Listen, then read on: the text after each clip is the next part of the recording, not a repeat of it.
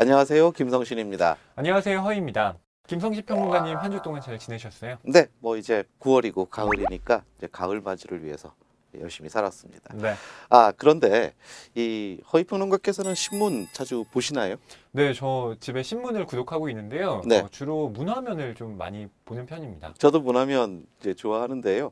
어, 사회면도 저는 더불어서 많이 봅니다. 최근에 이 사회면을 보면 어, 바로 이런 문구가 아, 반복돼서 많이 눈에 띕니다. 네, 뭔데요? 화를 참지 못하고 라는 음. 이 문장.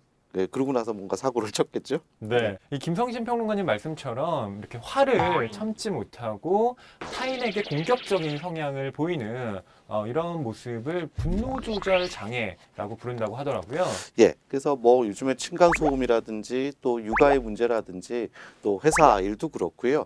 우리가 이제 일상 속에서 스트레스를 많이 받게 되는 그런 환경이잖아요. 그런데 이런 스트레스가 심해지다 보면 이것이 바로 분노 조절 장애로 어, 이어지는 경우가 많다고 합니다. 네. 그래서 이 오늘 해결책에서는 바로 이 분노 조절 장애 때문에 고민인 분의 이 사연을 들어봤는데요. 허위 평론가께서 좀 소개를 해주시죠.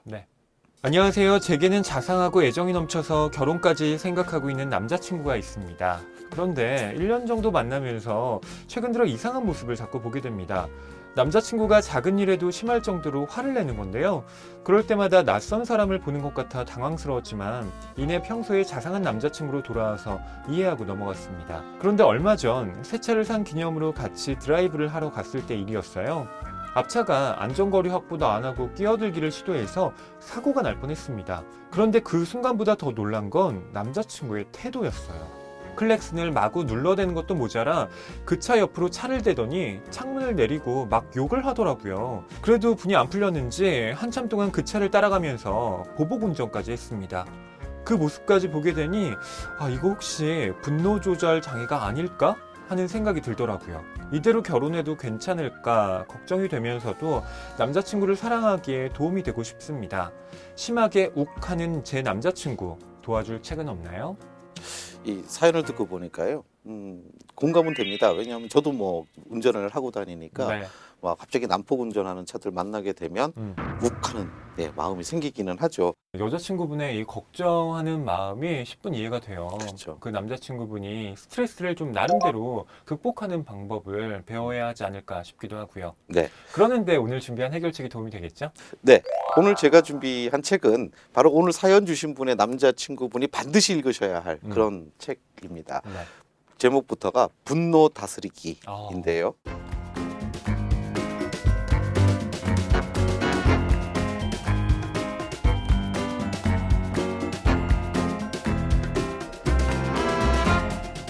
제가 이 책을 추천드리는 이유는 스스로 내가 정신적으로 문제가 있구나 하고 음. 인식을 바꾸는 것이 일단 어, 치유의 가장 중요한 첫걸음이라고 이야기를 합니다. 이 사람은 본능적으로 자신에게 문제가 있다고 생각하면 어, 반드시 그걸 뭐 올바른 방향으로 좀 고쳐야지라는 생각을 하게 되지 않습니까? 네.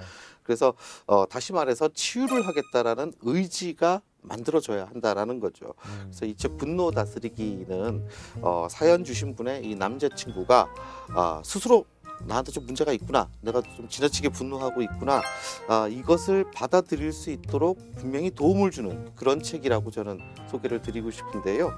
어, 근데 만약에 이 책을 이렇게 권해드렸는데 음, 남자친구가 이 책을 읽는 것조차도 어, 거부하고 예. 왜 내가 뭐 문제가 있어라고 얘기를 하신다라면 어, 사귀는 것도 한번 다시 생각해 보셔야 되지 네. 않을까 그런 생각도 듭니다. 그때 노란불에서 이제 빨간불로 넘어가는 순간이군요. 그렇죠. 경고를 좀 하셔야죠. 자 이번에는 허위 평론가의 해결책 궁금한데요. 예, 제가 준비한 책은요. 매튜 퀵 작가의 실버 라이닝 플레이북입니다.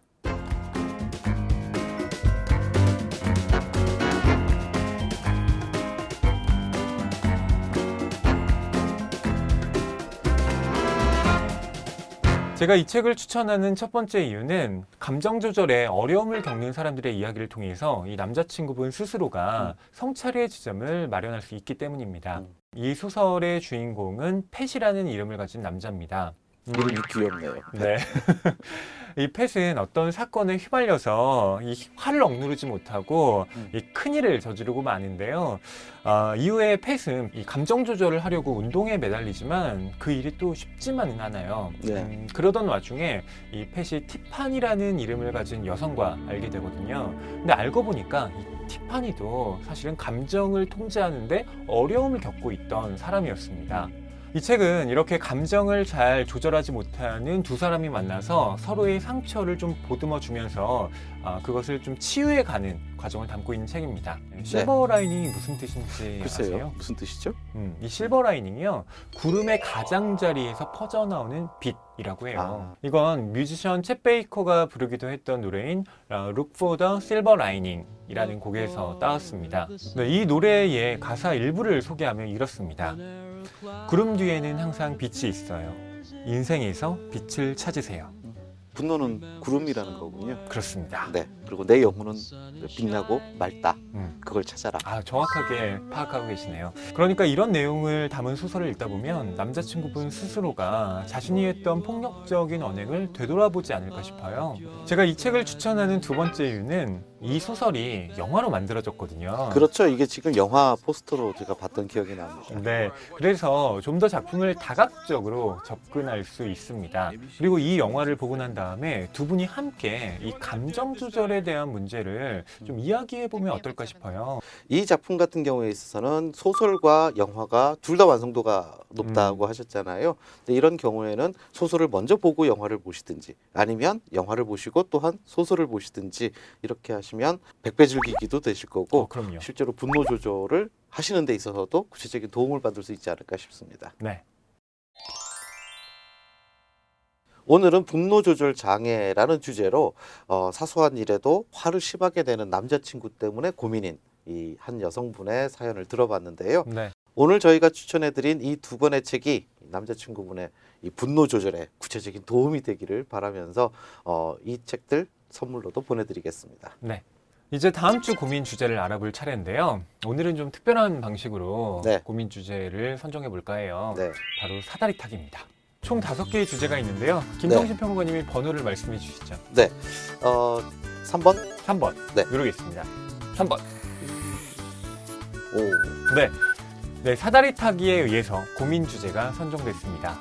다음 주 고민 주제는 징크스입니다. 네, 재밌겠는데요. 징크스로 고민이신 분들은요, 저희 해결책에 사연을 보내주시면 되는데요. 어떻게 보내면 될까요? 네, TV 책방 북소리 페이스북과 인스타그램 그리고 TBS 라디오 기분 좋은 일요일 조연아입니다 게시판을 통해서 고민 사연을 남겨주시면 됩니다.